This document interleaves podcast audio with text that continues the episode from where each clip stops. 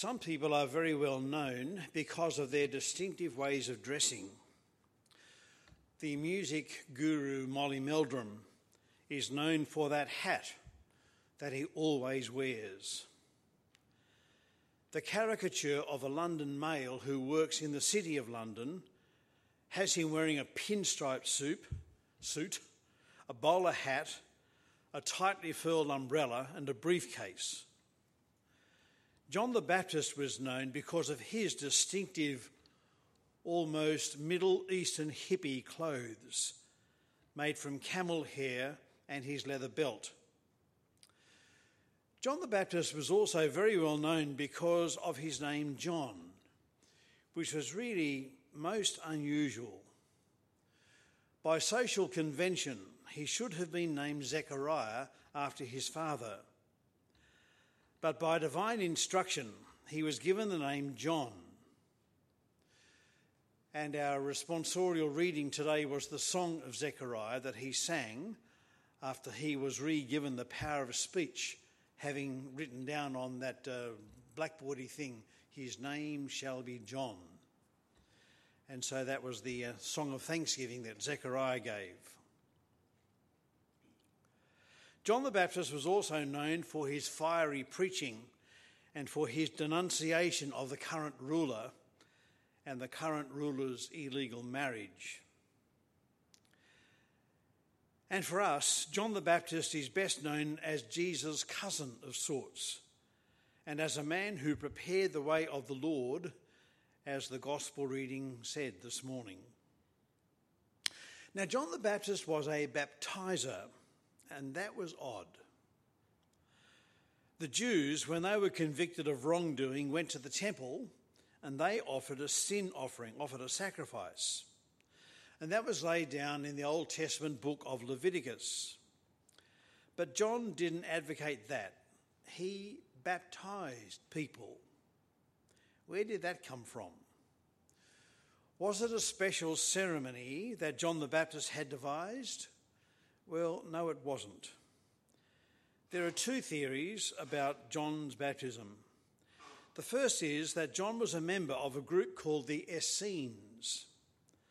That was a religious group of men who lived in the desert and who meticulously observed the law of Moses and meticulously observed the Sabbath. They took on poverty voluntarily and they were celibate. And every morning they began the day by going through a ritual washing in a specially built pool. And after that special ritual washing, they prayed together and then ate together.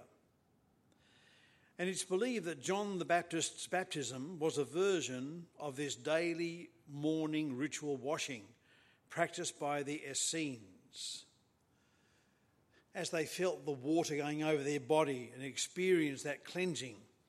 It was an experiential cleansing of all that had gone before. The second theory about John the Baptist's baptism was that it came from the Mishnah. Now, the Mishnah was a Jewish uh, book which was a commentary on the oral law. Now, if you have your daily devotions out of the book of Leviticus, I'll give you an award. But, uh, uh, but all the things that the book of Leviticus did not cover were covered by the oral tradition of the Jews. And the oral tradition of the Jews was explained in a book called the Mishnah. And the Mishnah laid down a practice of washing, which came from two verses in the Old Testament. So, was John the Baptist's baptism from the Mishnah or was it from the Essenes? I don't know. Take a 50 cent coin. Heads, Essenes, tails, the Mishnah. Doesn't matter. But there are two explanations.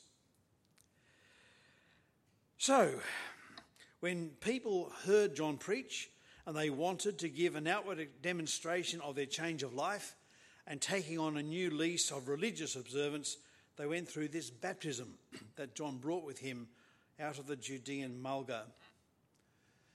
Valerie and I have been able to visit Israel, and on one part of our tour there, we went to the baptism site on the River Jordan.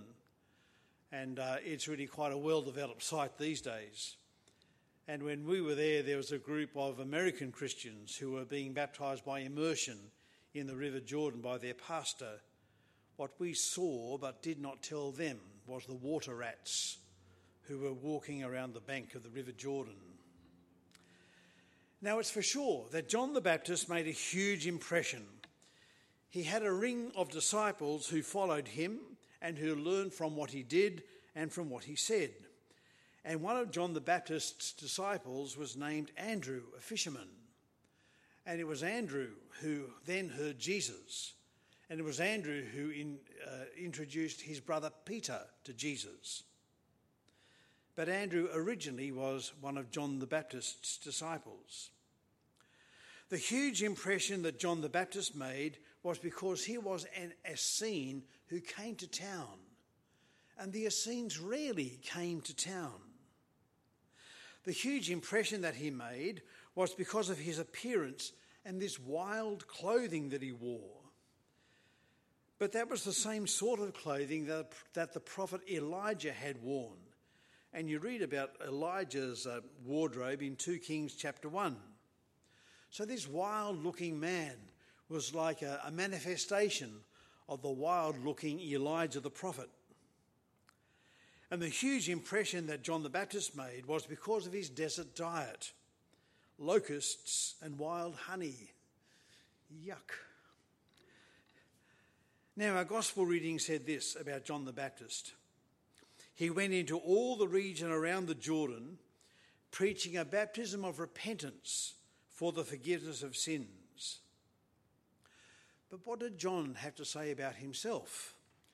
Well, we need to go to the Gospel of Matthew to find out about that. It's recorded there that John said, I baptize you with water, but he who is coming after me is mightier than I, whose sandal I am not worthy to unloose, whose sandal I'm not worthy to carry.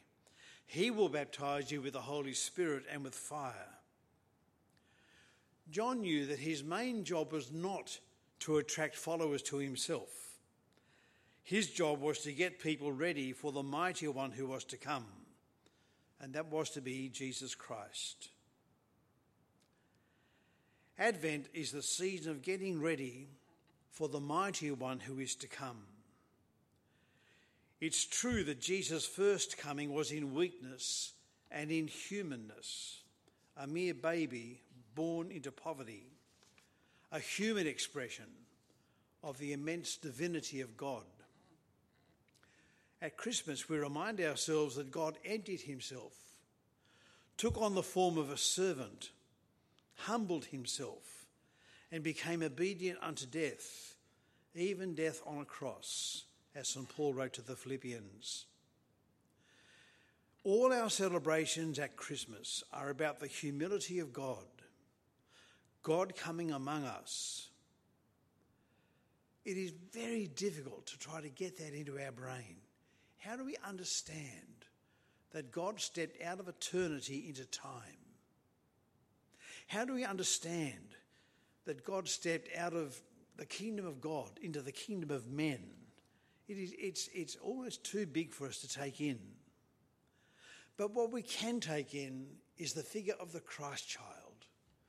What we can take in is the figure of the angels and the song that they sang. What we can take in is the shepherds and their amazement at what they heard from the angels, what they saw in the stable. We can understand those things. And therefore, we do very well to celebrate those things with all the verve and all the joy we can. For they just take us onto the front doormat of the humility of God becoming like us. But Advent is the season of getting ready for the mighty one who is to come. And it's true that his second coming will be in glory and in grace and in power. And you and I are the Johns the Baptists for our world and for our community and for our family. We are those who are now preparing the way of the Lord as John did and we do that by the words we speak, the lives we live, the things we do, the attitudes that we have. Because we have seen and experienced in our lives the love and the grace of God. We try to show that love and grace and glory of God in the way that we speak and the way that we act. Of course, we won't be perfect as we do that. And of course, we will let our guards down and speak and act sometimes in ways that are less than we expect of ourselves as the people of God. But as we are as consistent as we can be in living and speaking for God and God's standards, then people will see God in us. And God may grant that they will be attracted to that way of life.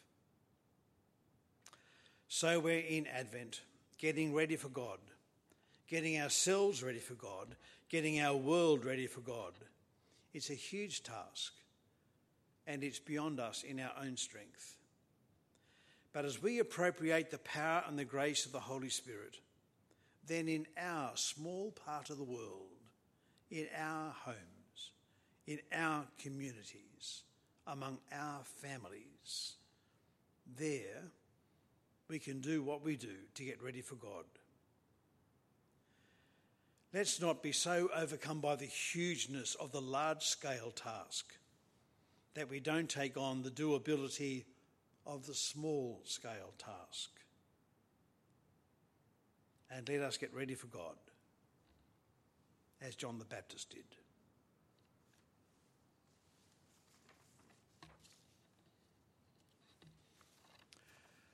And so we come now to